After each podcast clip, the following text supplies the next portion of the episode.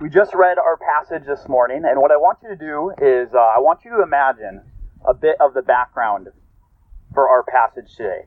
Imagine you are in the first century, you're a believer in the city of Ephesus in Asia Minor, and you're part of a church that was started by uh, the apostles, and you're following Christ.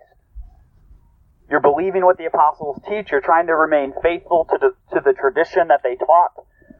But at some point along the line, a group of folks from your church splits off by these folks who claim to have a fuller understanding. They claim to follow Jesus. They claim to have the truth. They claim to have a superior knowledge. They say, We have a fuller knowledge, these leaders say that what you guys have been doing it's it's in, it's inferior. You don't have the whole picture. And so there's this other church, uh, let's call it a church plant to use our terminology. There's a church plant across the town that sort of claims not only that they are sort of doing the right thing, but their claims imply that you don't have the truth. You're a part of a congregation that is not actually in line with what the apostles taught. It's not in line with the true Jesus you can imagine the sort of effect that might have on you. It would maybe make you feel a bit unsettled, a bit unconfident. Am I really a part of the true, like, I believe this Jesus guy, I know he came to provide salvation, but what if the group I'm a part of, it, it really isn't teaching the truth? What if it really is those, those folks over there and that's where true salvation is found, is in the message that they're teaching. But I thought that we were teaching what the apostles taught. And so this is the situation into which John writes. A situation, as you may know from chapter 2 as we read last week, there are these um, folks that John says that they went out from us, and it demonstrates that they were never actually of us. And we learned that they're teaching a different Jesus. They're actually teaching that Jesus did not come in the flesh. And so that's the background to our letter, is that there are these false teachers. And it, it leaves them wondering, you know, are we really of the truth? And we can think of situations in our own context today that maybe are similar to this. That as we think of different um, religions out there that claim to be offshoots of Christianity, okay, so you can think of Mormonism or Jehovah's Witness that would claim to be something like a branch of Christianity, or you can think of even more popularly in our context, the Roman Catholic Church, which of course claims to be a form of Christianity, but on record has a different gospel than what the Bible itself teaches. There are, even outside of the Christian religion itself, there are many truth claims out there today that would potentially cause us to question, like, do I really have the truth? Do I really believe that which provides salvation? And this is a similar situation into which John into which John writes. How do I actually know that what I believe is true? And as Dan said, the book gives us three tests. John will say these are the three tests of how we know what is authentic Christianity. There is a doctrinal or theological test. They actually we actually believe that Jesus is the Christ who has come in the flesh. There's a moral test. We obey what God has commanded. And there's a relational or social test that we love others, namely our fellow believers. And so as we begin the book, in these first four verses, John, against these false teachers, wants to write because he wants the church to know this. This is the main point of this passage. He wants the church to know this that true fellowship with God and with his people is found in believing the gospel of the apostles. That true fellowship with God and then by extension with God's true people is found by believing the apostolic gospel, the gospel that the apostles taught. And what he wants to do in telling his congregation this is he wants them to persevere in this gospel fellowship and thereby therein experience true joy. And so, as we read the passage, you may have noticed this is a passage that has a bit of a a wonky structure to it. Um, there's a lot of broken phrases and sentences. And the, the main verb that we get comes actually in verse 3, where he says, I want to proclaim. That's the main verb in our passage today, is that John is proclaiming something. And what we find is in the first, roughly the first two verses, we get a description of what he's proclaiming, a description, and then in the second two verses, we get the, the purpose of that proclamation the purpose, which is fellowship and joy. And so what I want to do today is I want to have two main sections that will break our content up by. The first is the Jesus proclaimed and then the fellowship gained. So the first section is the Jesus proclaimed, the second section is the fellowship gained. And so let's start with the first two verses, the Jesus proclaimed. And let's read again verses 1 and 2, as well as a little bit into verse 3. John says this He says, That which was from the beginning, which we have heard, which we have seen with our eyes, which we have looked upon and have touched with our hands, concerning the word of life. The life was made manifest, and we have seen it and testify to it and proclaim to you the eternal life, which was with the Father and was made manifest to us. That which we have seen and heard, we proclaim also to you and so the first thing, as we look at the Jesus proclaimed, as we look at the description of what he is going to proclaim, what he says, this is what I want to proclaim to you, I want to ask, well, first of all, what are we talking about? What is John describing here? Or we might say, who is John describing here? Because we get phrases like this. We get phrases like, I'm talking about the word of life. Or he says, I'm going to proclaim to you eternal life. Now, on the one hand, we may wonder, is he just talking about sort of the teaching of salvation or the message of salvation? He's just talking about eternal life. He's just talking about the word, the message about eternal life. Is he just talking about, like, I want to proclaim to you a doctrine of salvation? Is that all he's saying? But one of the difficulties with that is there's actually phrases in this passage that would indicate he's actually talking about something more. You'll notice he says that this eternal life was something that was manifested. It showed up.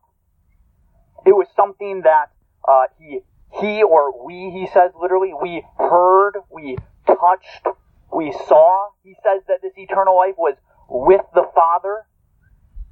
And, and a lot of this language is very reminiscent of John chapter 1 in his gospel, is it not? If you're familiar with the gospel of John, John says things like, in the beginning. Just like here, he talks about that which was from the beginning.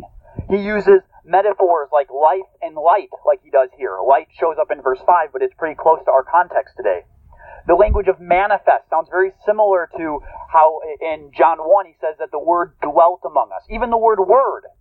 The Word. The Word was with God. And so we get a lot of this language being with the Father, the Word was with God, the Word was God. That sounds really similar to John chapter 1, where it's quite obvious he's referring to Jesus. And it seems to be that that's, that's what he's talking about here. He's not just talking about salvation in the abstract, or salvation as something we receive, but he's talking about salvation, eternal life, as a very person. He's proclaiming, in other words, the very person of Jesus Christ that which was from the beginning, who existed in eternity past with the Father, has been manifest. The incarnation has become a human being and was actually something that John and others, his fellow apostles and other believers, saw, heard, and touched. They literally experienced him. And so one of the things he says is I want to look at that phrase where he talks about he says that we heard, we saw, we touched, things like that. Is first of all, why does he say that? Why does he go on out of his way to talk about seeing, touching, and hearing? And on the one hand, we might say that knowing what we know about the false teachers, the false teachers were people who denied that Jesus had come in the flesh. And so think about that. By saying, I saw him, I heard him, I even touched him, it's an implicit denial of that false teaching. No, he really did come into the flesh. And that's vitally important for a doctrine of salvation. How can someone who is not truly human die in the place of humans? Jesus needed to be human. But furthermore, the other reason I think he says this is that he's establishing his credibility as an eyewitness. He's saying, I was there. Like, you got these people over here, though that church plant across town, they're saying that Jesus didn't come in the flesh. Are you kidding me? I saw it. I was there. I heard him. I touched him. How can you be denying this? He's establishing his credibility. In other words, like when we say that we believe in the historical God man Jesus Christ, what we are doing even today is these are not just some abstract notions that some random person wrote in a book that we believe. That we are believing the very message that the apostles saw, the very person that the apostles proclaimed, that they were with him. We are believing eyewitness testimony from the very from the very people that Jesus himself appointed, the Jesus that we trust, the Jesus that we love and believe in. These are the folks that saw him. These are the folks that he himself appointed and gave authority to proclaim him. It's like if you were in a court, you wouldn't if you were a lawyer, you wouldn't bring forward a witness who's just like some random dude on the street who has who maybe like heard a rumor about the case We'd be like, okay, we're going to bring forth Joe Schmo, and you're like, well, who cares what he has to say? What do you do? You bring forth a person who is an eyewitness to the evidence that they're testifying to. And so you're like, that's, that's legit. They saw it. They heard it. And that's what the apostles are. They're, they are eyewitnesses to these things, which of course bolsters our confidence. John has the ability to actually talk to these things.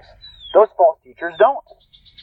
But then when we when we look at what exactly John how John describes this Jesus, you'll notice he describes him as the eternal life.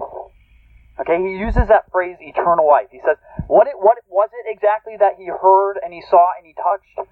What was it that was with the Father and then was manifest and he now proclaims? It's this, that Jesus is the eternal life. And I want to ask that question. My finger is getting really sore holding this.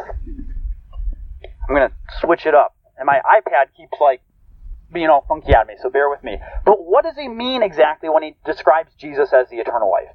Like what is that what does that mean to describe Jesus as eternal life? We might expect him to say Jesus gives us eternal life or Jesus accomplished it, but what does it mean to say Jesus is the eternal life? And I think what he means is this. Jesus embodies the hope of eternal life.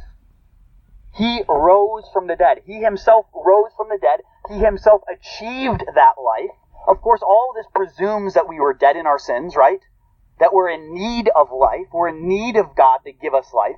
And Jesus embodies that hope. He rose from the dead. He accomplished our eternal life.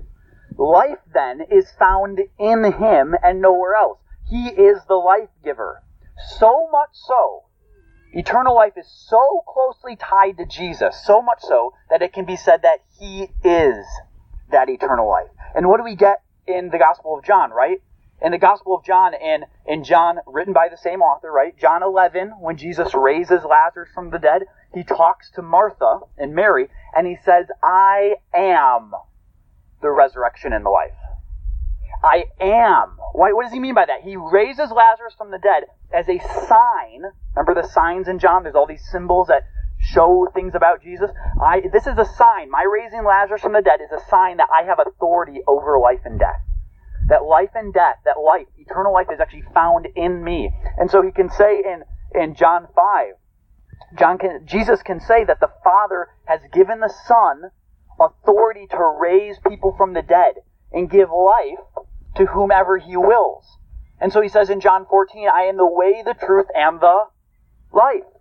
I am the life. Life is found in me. And so what does John say in the in the epistle of 1 John then?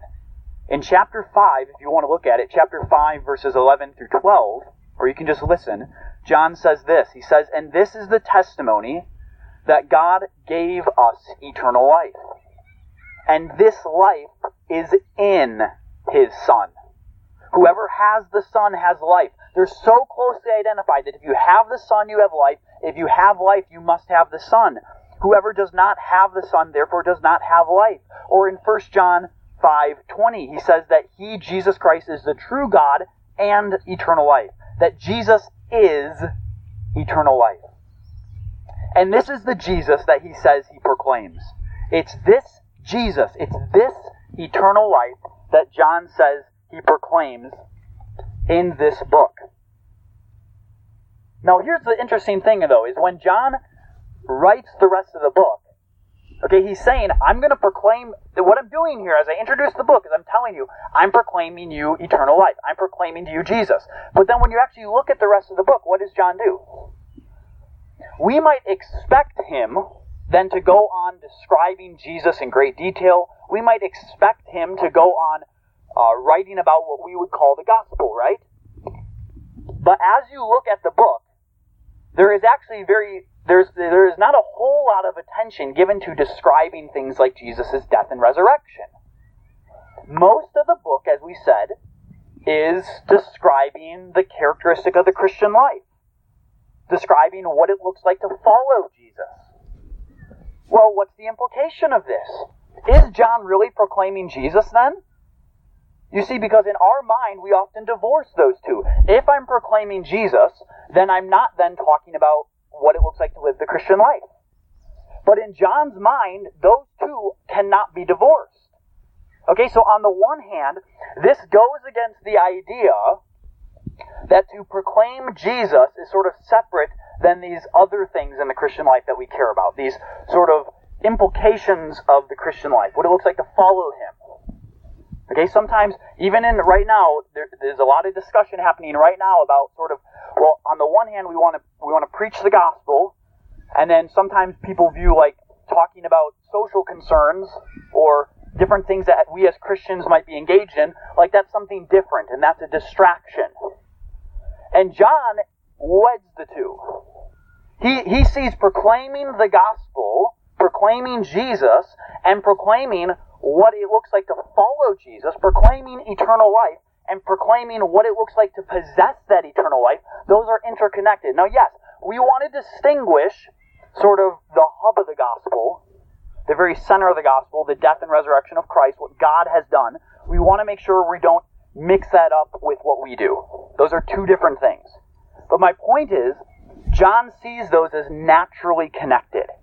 So that when he says this book is about proclaiming Jesus, he can naturally segue into what it looks like to actually follow Jesus. When he says this book is about proclaiming eternal life, he can naturally segue into proclaiming what it looks like for those who actually abide in Jesus and possess eternal life. The other implication that this means, though, is that when we talk about those things, like what it looks like to love one another and follow God's commandments, all these instructions about the Christian life, we can't, we, we go wrong if we talk about those things and we think about those things disconnected from the gospel. If they're just commands, if it's just a list of things to do. But in John's theology, implied here, is that all of those things have to be rooted first and foremost in what God has done for us. Those are all outflows of eternal life. Those are not just mere commands we do, but they're outflows of the gospel. And so he wants to, in this book, he wants to unpack what it looks like to, to possess eternal life. And again, he gives us those three tests the doctrinal, the social, and the moral. And now we want to look at the fellowship gained. So we've looked at what exactly is he proclaiming, this Jesus, the eternal life. Now let's look at the fellowship gained in proclaiming this. In John, let's look at verses 3 and 4. So, partway through verse 3, he says, We proclaim this also to you. Why? So that, here's the purpose. First, so that you too may have fellowship with us, and indeed our fellowship is with the Father and with his Son, Jesus Christ. And we are writing these things so that, again, here's the purpose, so that our joy may be complete. And so the first purpose I want us to realize is, is this. Why does John proclaim the eternal life? Is so that we can have fellowship. His goal is that we would have fellowship. Now, first of all, what do we mean by fellowship? What do we mean by that word? Fellowship is a word that means commonality. That we have something in common, that we have something shared. Sometimes it can be that we have a shared partnership, but more likely here, the idea would be that we have a shared salvation that we have a salvation in common with one another. We participate in a common grace of God. And you'll notice, he talks then about, I want to proclaim these things to you so that you can have fellowship with God. The assumption here is, is that he's talking about salvation, right? when he uses this language of fellowship with God, he's talking about having a restored relationship with God. The assumption, as we know, is that, that we have a, we, in our sin, we are born as sinners and we are born with a broken relationship with God.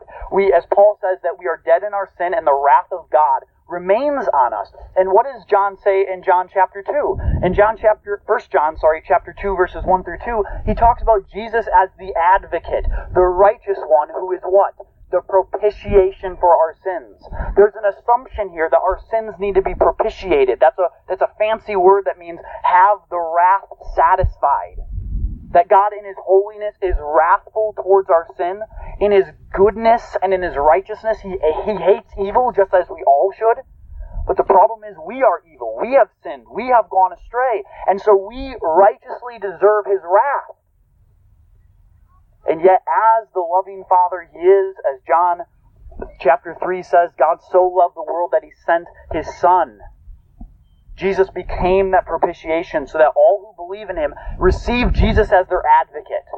They receive Jesus as their wrath satisfying sacrifice. And so that's what he's talking about here. When he says, I want to proclaim to you eternal life, I want to proclaim to you Jesus, it's so that you can have that fellowship, that restored relationship with God. The, the gospel he's proclaiming here, in other words, is a fellowship, a fellowship accomplishing, life giving gospel. It's one that takes us from death to life, puts us back into relationship with God. And so he says, I want to proclaim this to you so that you can have fellowship. This is similar to what he says at the end of the book. I want to proclaim this to you so that you can have salvation. At the end of the book in verse 13, chapter 5, he says, I write these things so that, here's the purpose, you who believe in the name of the Son of God you may know that you have eternal life. And so his purpose statement at the beginning, I want to proclaim to you eternal life so that you can have fellowship. And his purpose statement at the end, I want you to know that you have eternal life. They all have to do with wanting to assure us of our salvation. And the assumption here, of course, is this. How do people come into that position of having fellowship with God? How do people come into the state of having eternal life? It's through the proclamation of the gospel. When the gospel is preached, it becomes the vehicle. It becomes the means, the tool that God uses to give people eternal life. And we say this in a, in a context where maybe preaching is not entirely popular always. It kind of, especially when you're using a megaphone, it kind of looks like you're condemning people and you're judging them, right? But what does the Bible say? John is assuming here, I'm proclaiming to you eternal life. This is actually how people gain eternal life, is by actually us telling them the gospel. And so there is something important, there is something non negotiable in the Christian faith about preaching, about proclaiming, something that we can all do. It's a privilege then that we have in evangelism as we go out to share the gospel with others. Think about what John is saying here. He says, when we share the gospel with someone, we share Jesus with them, that's actually a way where God is able to impart eternal life to them. You get to be an agent in a miracle. When you share the gospel with someone, God is, God is taking people who are dead in sin and He's resurrecting them. And that's something that we get to be a part of. As 2 Corinthians 5 says, that we are agents of God's reconciliation. That God makes His appeal of resurrection or reconciliation through us. That we get to be the agents of God accomplishing reconciliation in this world. And you'll also notice that he says, I, I want to preach these things to you so that your fellowship is with us and our fellowship is with the Father. He has this assumption that the horizontal fellowship we have with each other is connected to the vertical fellowship we have with God. He says, I want you to have fellowship with me and with the apostles. Why? Because it's we, the apostles. It's, it's, it's our community. It's in our gospel that you're going to find fellowship with God. And the assumption here is, of course, this. It's that if you truly claim to have fellowship with God, it necessarily implies that you're going to have fellowship with God's people. You can't have one, the vertical, without the other, the horizontal. If you are going to claim to be a Christian, to claim to be someone who's saved, you can't not also then necessarily have fellowship with those other folks who are saved as a part of the church. But the other thing is this as well. Our fellowship that we have with one another is not rooted based on our common melatonin levels. It's not based on our common political ideas. It's not based on our common interests or our common age or our common whatever. The fellowship that we have with each other is a fellowship, as we said, of sharing in the same salvation. And we have something that transcends all the things that are currently dividing the world today. Is that God has brought a people together who are natural enemies, and He's made us friends. But the, the primary reason that John wants to emphasize this fellowship is this. He says, I want, I want to proclaim this to you so that you can have fellowship with us, the apostles, and our fellowship is with the Father. Now, now, don't forget who's in the background right now. The false teachers. So you can hear what John is saying in, in some ways is an argument here. He's not just saying, I want you to have fellowship, but what he's saying is you can imagine the false teachers being like, that, that, that church plant across town being like, you want to know where the true fellowship with God is? It's right here in what we're teaching. We're the people who have true fellowship with God. We know what real knowledge is. And John's saying, no, no, no, no, no. I want you to have fellowship with us. Why? Because it's in line with what we, the apostles, teach. That's where you have fellowship with God. Where you can actually have salvation is by believing the message that the apostles teach. It's by believing the Jesus that the apostles know. And we think of what Paul says in Galatians 1 that there is no other gospel. If anyone comes and proclaims to you another gospel, even if an angel comes and proclaims to you another gospel, don't believe it. There is only one gospel, and that is the gospel that Jesus accomplished and gave his apostles to spread. And so as we come to our, our close, again, the point of this passage is this. True fellowship with God is found in believing and persevering in the apostles' gospel.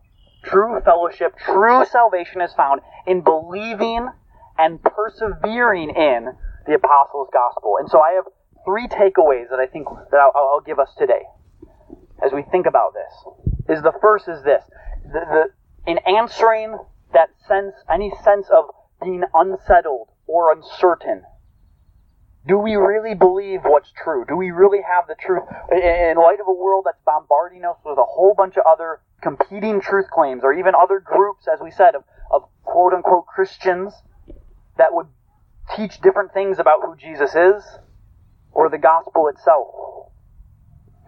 John wants us to have confidence.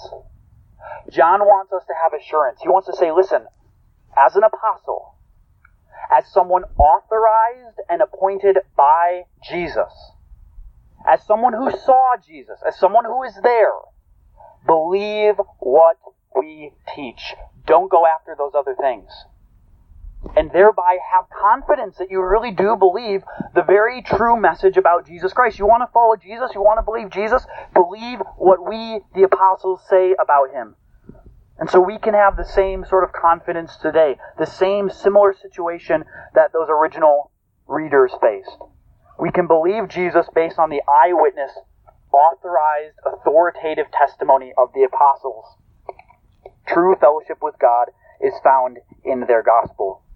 But the other thing too is as John then gets ready, he wants to confirm us in that gospel. He wants to confirm us as people who abide in Jesus and confirm us in that fellowship. We should also take heed of then what the rest of the book says.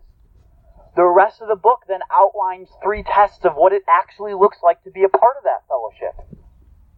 It's people who truly believe what is what is the apostolic gospel. It's people who have their doctrine right on these fundamental truths. Namely, in this book, at least, that Jesus came in the flesh. But we might add other things that we know are fundamental justification by faith alone. It's people who believe, who, who meet the moral test, that we actually obey what God commands. How can you claim to be in, in the fellowship with God if you don't walk in the light as God is in the light? And finally, it's people who meet the social test or the relational test. How can you claim to love God but not love your fellow brother? And so, as John wants to confirm us in the gospel and then confirm us in this true fellowship, I don't think he merely wants to give us assurance but I think he also wants to challenge us. This is, book is an implicit challenge. It's an implicit warning because what do we see? We see in the book there is, there is a real thing as a fake believer. A real fake believer. There is a real thing as a superficial believer, right? Because in chapter 2 he talks about people who leave and he says they were never of us. And we shouldn't be so naive to think that there may be people even in our own congregation, God forbid it, but there may be people with, even within our own midst who eventually at some point demonstrate that they never were a believer. And a book like First John is meant to be a means of God's grace to warn us. To say, if I want you to truly be in fellowship with the apostles and fellowship with God, but but what does that look like? It looks like this. And so we should read the book as a warning, as a good warning, a gracious warning, a way of God keeping us on track. But then finally, you may have noticed that the second purpose that John gives, he wants to, he says, I want to proclaim this so that you can have fellowship, but the second purpose is so that our joy may be complete. Now, our joy could be referring specifically just to John and maybe the people who are writing with him. Like he wants to have joy in seeing the church respond properly. And so in 2nd and 3rd John, he says things that are similar. He says, I have no greater joy than to know that my children, my spiritual children, are walking in the truth. And yet, there's also good reason to think that he may also be talking about not just his own joy, but the joy of the people he's writing to. That the ultimate reason that he wants the folks to be confirmed in this fellowship is so that they would have joy. Why? Because true joy is ultimately found in fellowship with God and in fellowship with his people, not not uh, rattled by or shaken by the comp- competing claims that are out there, but settled in the truth and experiencing salvation. That's where true joy is found. And, and it's important to remember this as we begin the book, because First John can be one of those books that people sort of have an impression of, that it's just cranky old John writing these really hard truths that it's kind of a drudgery. It feels condemning, like, oh no, I'm not saved because he has all these really hard things to say. And it's important to remember that his ultimate aim here is joy. He wants us to experience joy. Joy is found by having a, having a settled, confident, assurance, faith in receiving salvation that is in Christ. And so as we come now to the end of our sermon today, and as you, if you have your Lord's Supper elements, or if you need to grab some over there, we're reminded that one, the ultimate goal of this passage is that he wants us to take in view the fellowship that we have with God as believers. And as we celebrate the Lord's Supper, the Lord's Supper being a pictured promise it's symbolic, but its its symbolism symbolizes the promises that we have in the gospel of Jesus' blood and his body given for us in his death. It's a pictured promise. It's a it's an emblem of the gospel. It's the gospel made visible and tangible. We're reminded of the fellowship that this passage talks about, right? That, that uh, our fellowship with God has been achieved in the death of Christ. This is what we're celebrating. We're celebrating the eternal life and the fellowship that John has just talked about as, as chapter 2, verses 1 through 2 says, that Jesus is the righteous advocate who propitiates for our sins. And this is exactly what we celebrate. We celebrate that, that although we stood in God's wrath, although we deserved God's wrath, God has sent Jesus Christ to take that wrath for us so that now we actually have fellowship with God. And a table of fellowship in the ancient world, to actually come to a table and eat with someone, even as sometimes in some way it means this today, but especially in the ancient world, to eat with someone was very meaningful in that it, it meant that we're friends. It was something that you would do to demonstrate you have peace with another person. And so in the Lord's Supper, it's called the Lord's Supper. It's called Jesus' Supper. He's the host. You don't come to the Lord's table on your own initiative. It's not your supper. It's not my supper. It's not Dan's supper. It's Jesus' supper. He's the host, and he has extended the invitation to you. And the, invita- the invitation, the fact that you are sharing a meal, participation, as Paul calls it, fellowship, literally, fellowship with Jesus, 1 Corinthians 10, implies that you have peace with God. You are sharing a meal. You have this, this, this symbolism of the table is a symbolism of friendship and peace with God Himself. And all of that is because Jesus has won that peace for us in the cross. And so again, we celebrate this as a pictured promise. As Paul says, we want to take the Lord's Supper with seriousness, with joy, but with seriousness. He says things like we want to make sure we're discerning the body. We want to make sure we're taking it in a worthy way. And so we believe that the Lord's Supper is specifically for believers. It's symbolism, pictures salvation. And so if you are someone here today who has not yet placed your faith in Christ, we would ask for you to refrain. But if you are a believer, we would invite you obviously to participate with us. If you're someone who is who is able to take the Lord's Supper in a way that matches the meaning of the supper. Not that you're perfect. The Lord's Supper itself already declares you're not perfect. That's the point. But as someone who is repentant and striving to follow Jesus, we take the Lord's Supper as a means of assurance, as a means of receiving the very promise of God that Christ himself saves us.